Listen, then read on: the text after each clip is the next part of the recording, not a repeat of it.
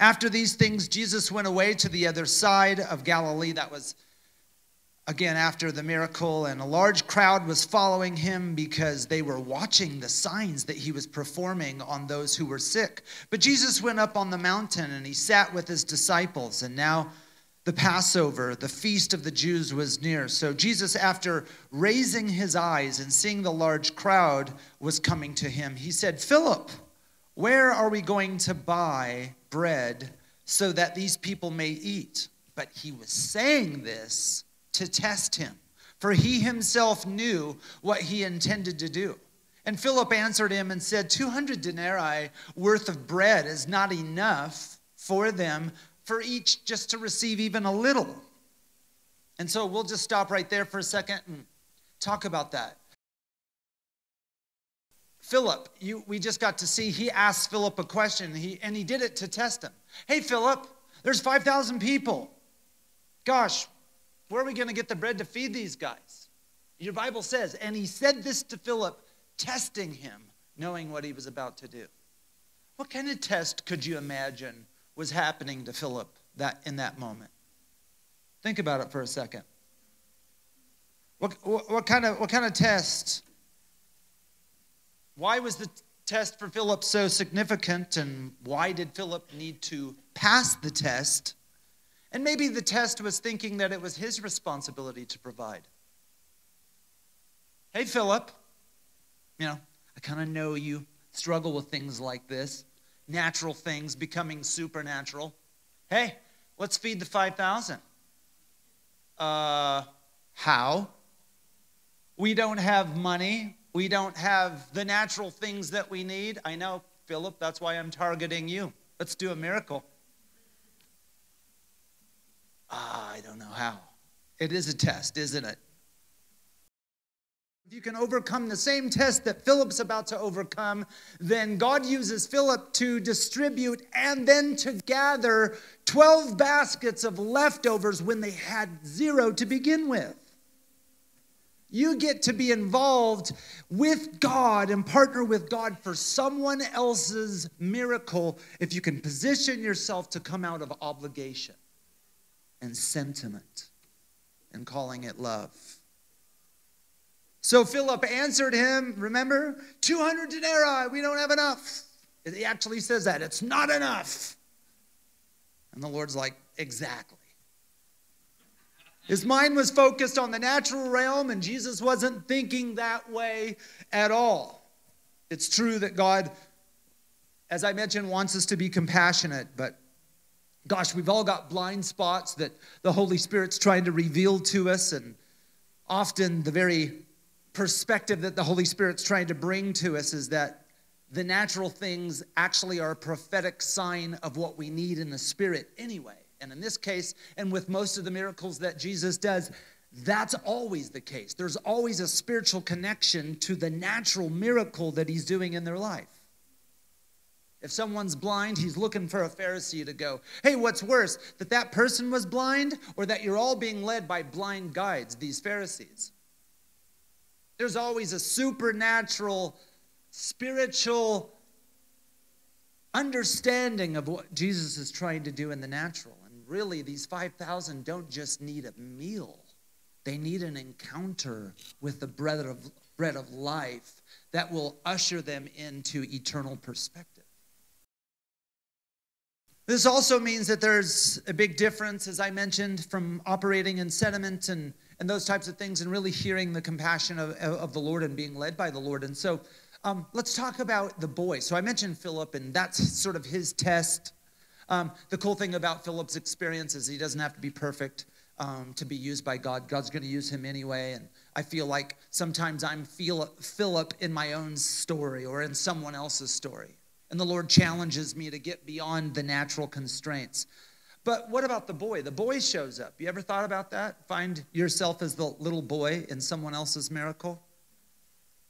I just woke up this morning. That's really all I have to give to the situation. And gosh, uh, yeah, that's kind of, I guess I was in the right place at the right time, he may have said 20 years later, 30 years later when he's grown up. That was wild.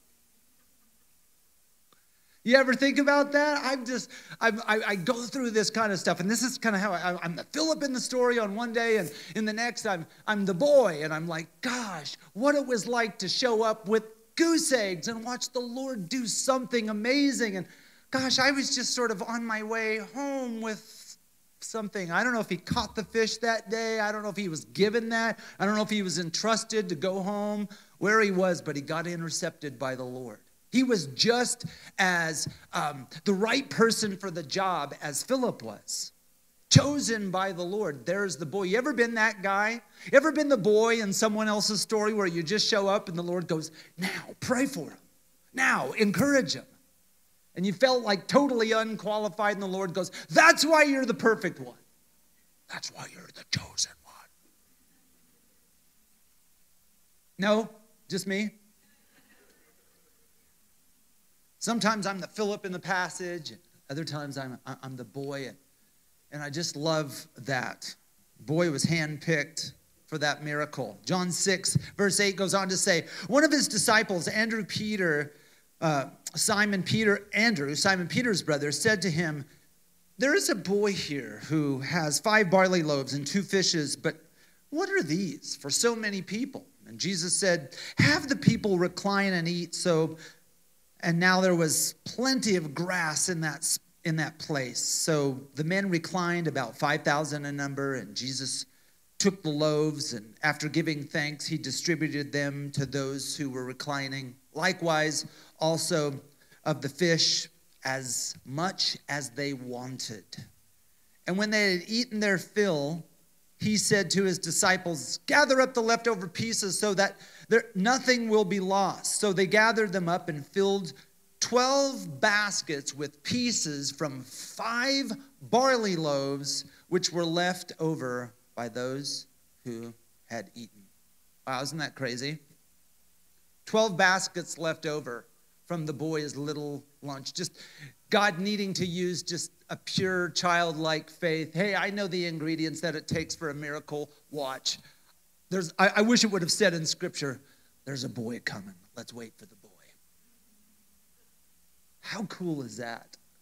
My mind goes to when David was the boy with a little lunch, right? He was sent by mama and pop or to go feed the brothers who were warring. They were challenging. You know, Israel was being challenged by the Philistines, and there was Goliath whose name means soothsayer, and he was just releasing accusations in the spirit. You could feel the environment was thick because he was just challenging, and there was just, he was just the sort of the propaganda of the day, filling the atmosphere with accusations. And here was a little boy in his moment, just coming to bring a tuna sandwich. And found myself cutting off the head of accusation in my region.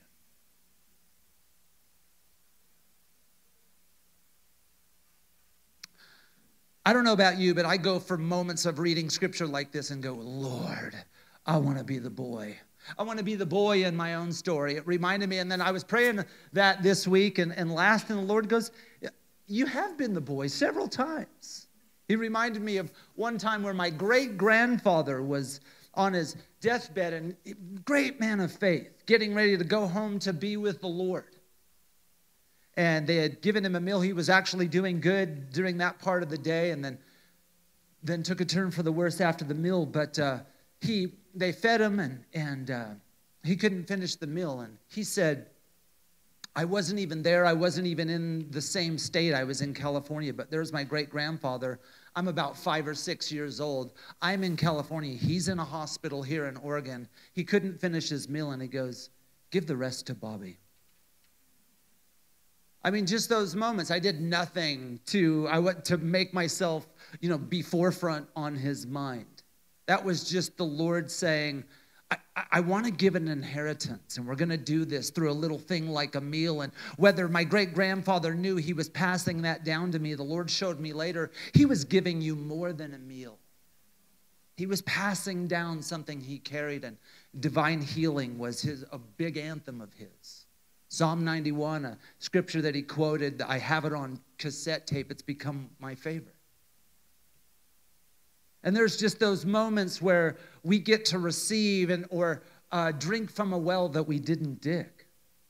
And often we don't understand the power of that. And so Jesus takes what little is offered back to the story and multiplies it. And boy, we're on both sides. Sometimes we get to be used, and sometimes we're the one receiving something that there's no way we could have planned.